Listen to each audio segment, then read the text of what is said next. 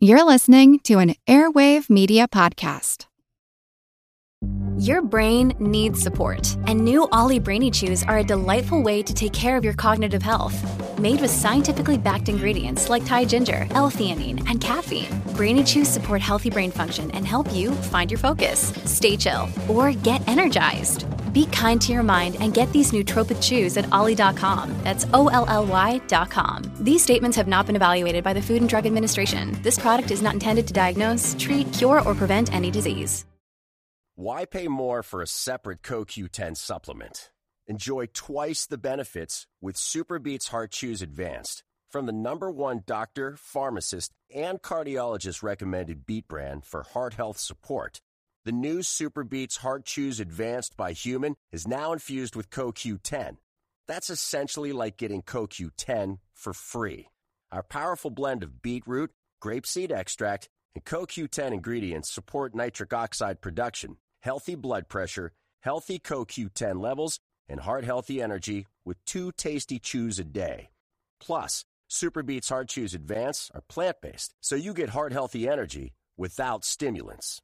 For a limited time, get a free 30-day supply of SuperBeets Heart Chews on all bundles and 15% off your first order by going to radiobeets.com and using promo code DEAL. That's radio b e e t s dot com code DEAL. Southern California city on edge because they fear a lion is on loose. It's all over that video right there. This grainy video is causing all the excitement, but this it's also raising more questions than answers. And ABC's Nick Watt has the story. A lion's gait, a man eating countenance.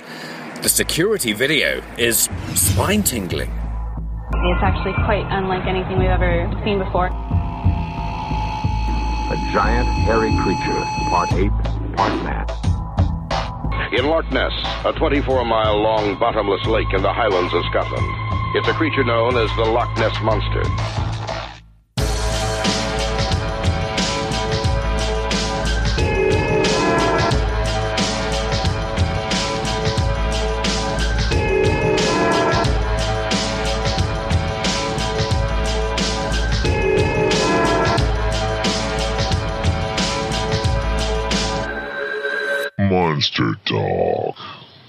Welcome to Monster Talk, the science show about monsters. I'm your host, Blake Smith, and I'm doing something a little different this episode because there's no interview. This is an investigation episode about the Norwalk lion. On July 29, 2014, a security camera in the Los Angeles suburb of Norwalk recorded an animal passing by on the sidewalk. The video was grainy and ambiguous, but someone felt it looked enough like a mountain lion to report it and the video was posted to the Facebook page for the city of Norwalk. Monster Talk listeners will not be surprised that this ambiguous video was a highly popular topic of discussion. Was there a mountain lion in Norwalk? There are certainly mountain lions within 30 miles, but to get to this site would require extensive urban travel, even for a stealthy animal. And then there were people who said it didn't look like a mountain lion at all, but more like an African lion. The story was picked up by big news outlets. Local affiliates for Fox, CBS, ABC, and the Los Angeles Times, plus many others, spread the tale of an African lion loose in the suburbs of LA. Experts were sought for comment. Some said it didn't look like a mountain lion, which in the minds of many supported the African lion hypothesis. A big cat biologist was quoted by Time as saying it did look more like an African lion than a cougar.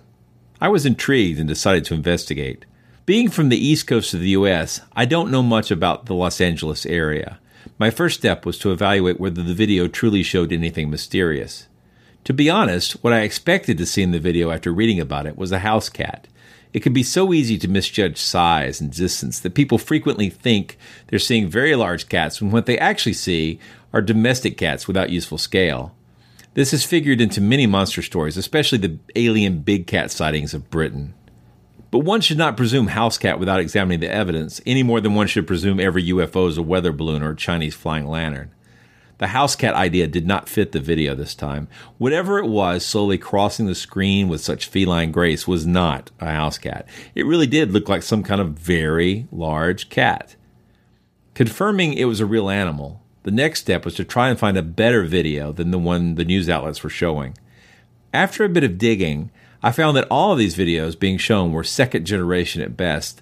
The video had been recorded from a monitor doing a replay of the security footage. When I tracked down the best copy I could find, I paid close attention to the screen where the date stamp was located.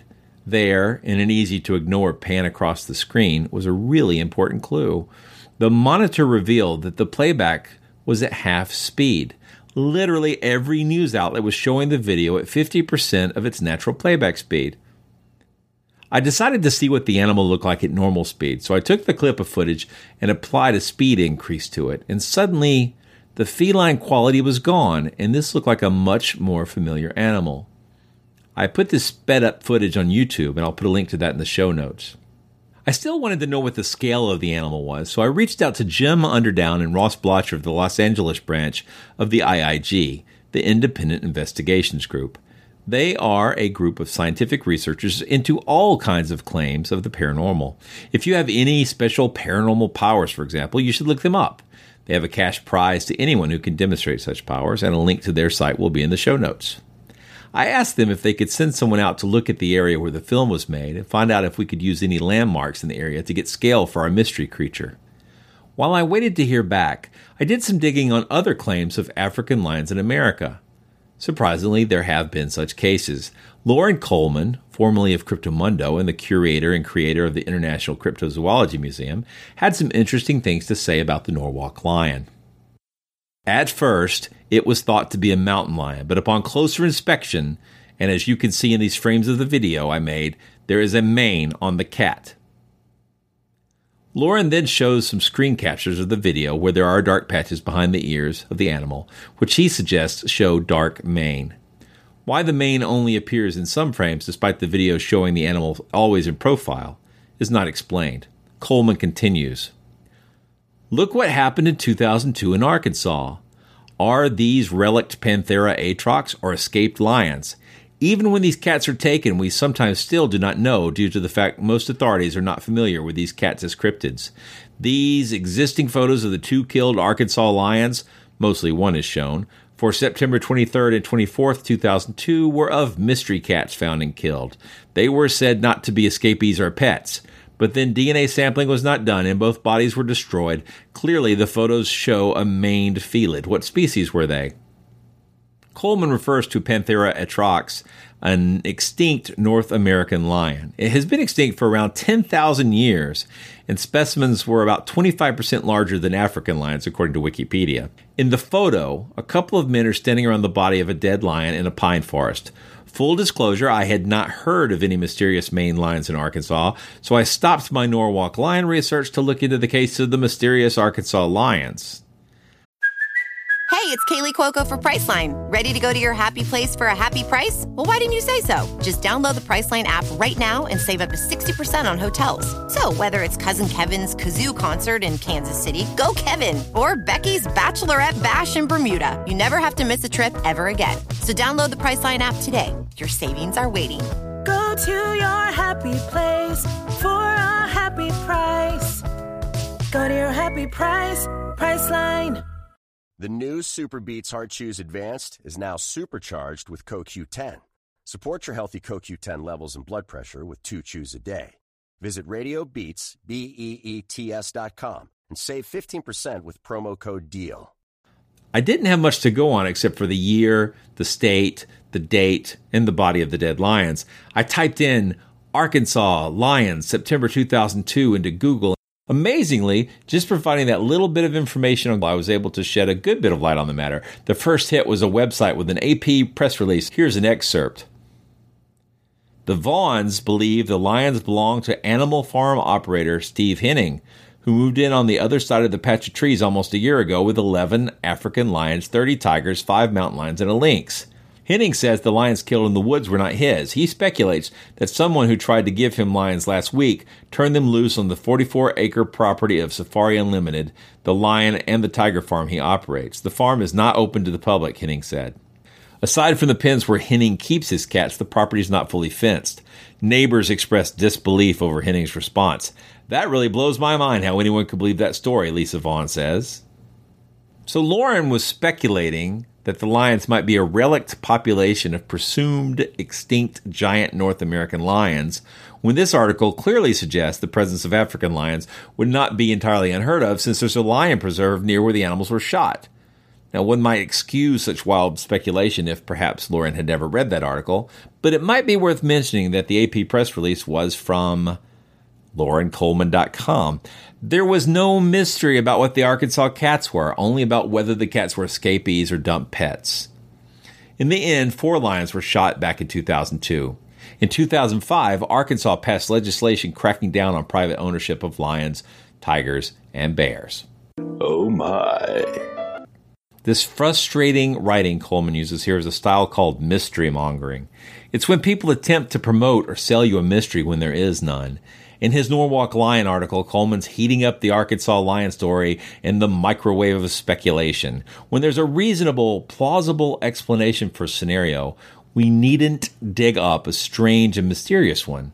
Once a mystery is solved, it's fine to go and re examine the evidence, but it is not fine to pretend that it was never satisfactorily explained. Is certitude warranted? I'm not sure we can ever be certain of anything, but the phrase beyond a reasonable doubt seems apt here. To be fair, many proponents of the paranormal accuse skeptics of dismissing the possibility of the strange and unusual. I know some do.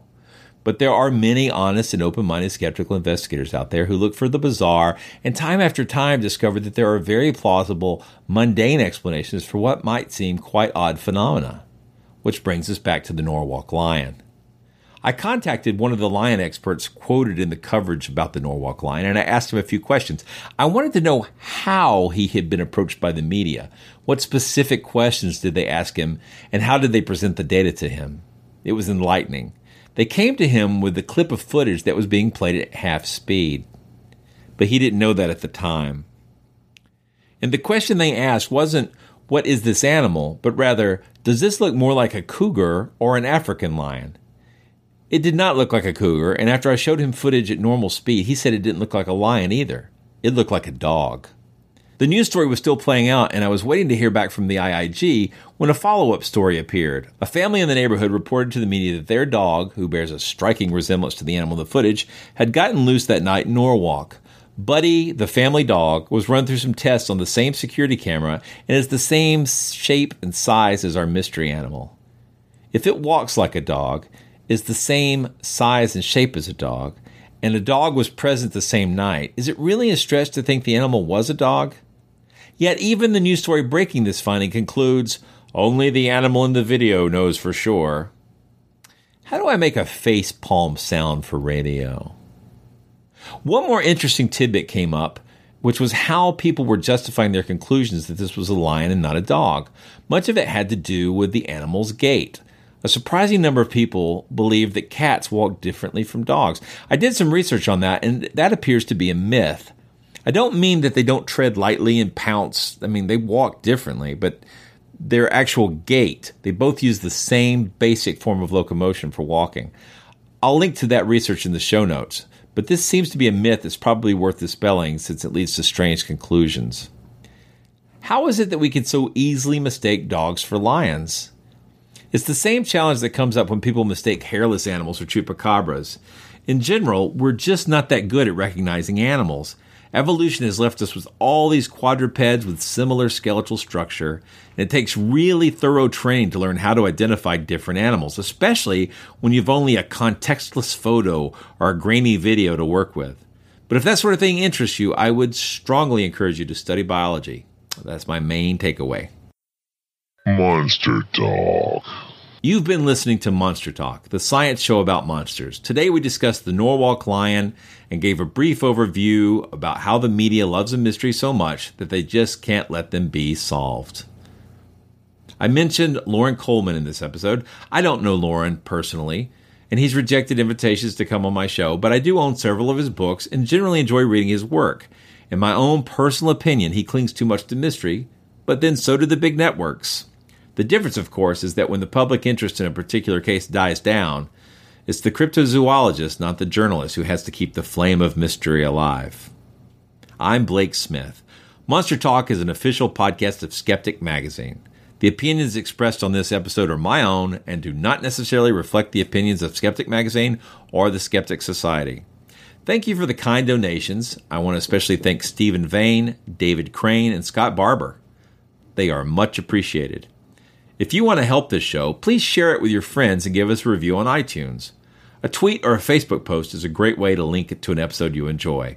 And don't forget to check out the show notes at monstertalk.org, where additional links and information is available for most episodes. Monster Talk theme music is by Pete Stealing Monkeys. Thanks so much for listening.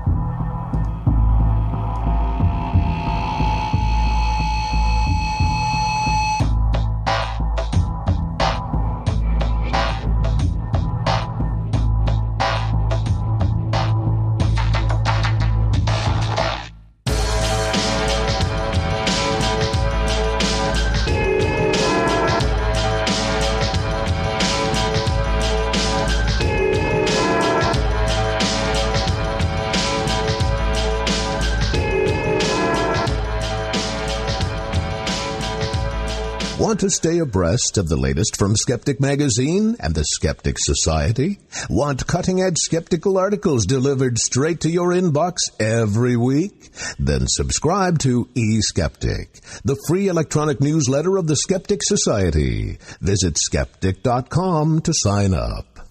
Here's something. In Norwalk, which is about, uh, what, 20 minutes south of us in LA, there's a mysterious creature on the loose. Surveillance cameras caught footage of this large four legged creature roaming the streets. I think we have the, footage. People think it might be a mountain lion, although I don't know, it might be a chupacabra for all we know.